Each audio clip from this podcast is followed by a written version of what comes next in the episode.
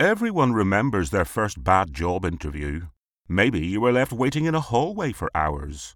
Or perhaps the interviewer enjoyed peppering you with questions just to see how you handle the pressure. There's the unprepared interviewer, who describes the responsibilities of the role, who you would be reporting to, and where the job would be located. But you've already been interviewed by others from the team who gave you different information. The interrogator, who makes you feel like you're back at school taking a trip to the principal's office.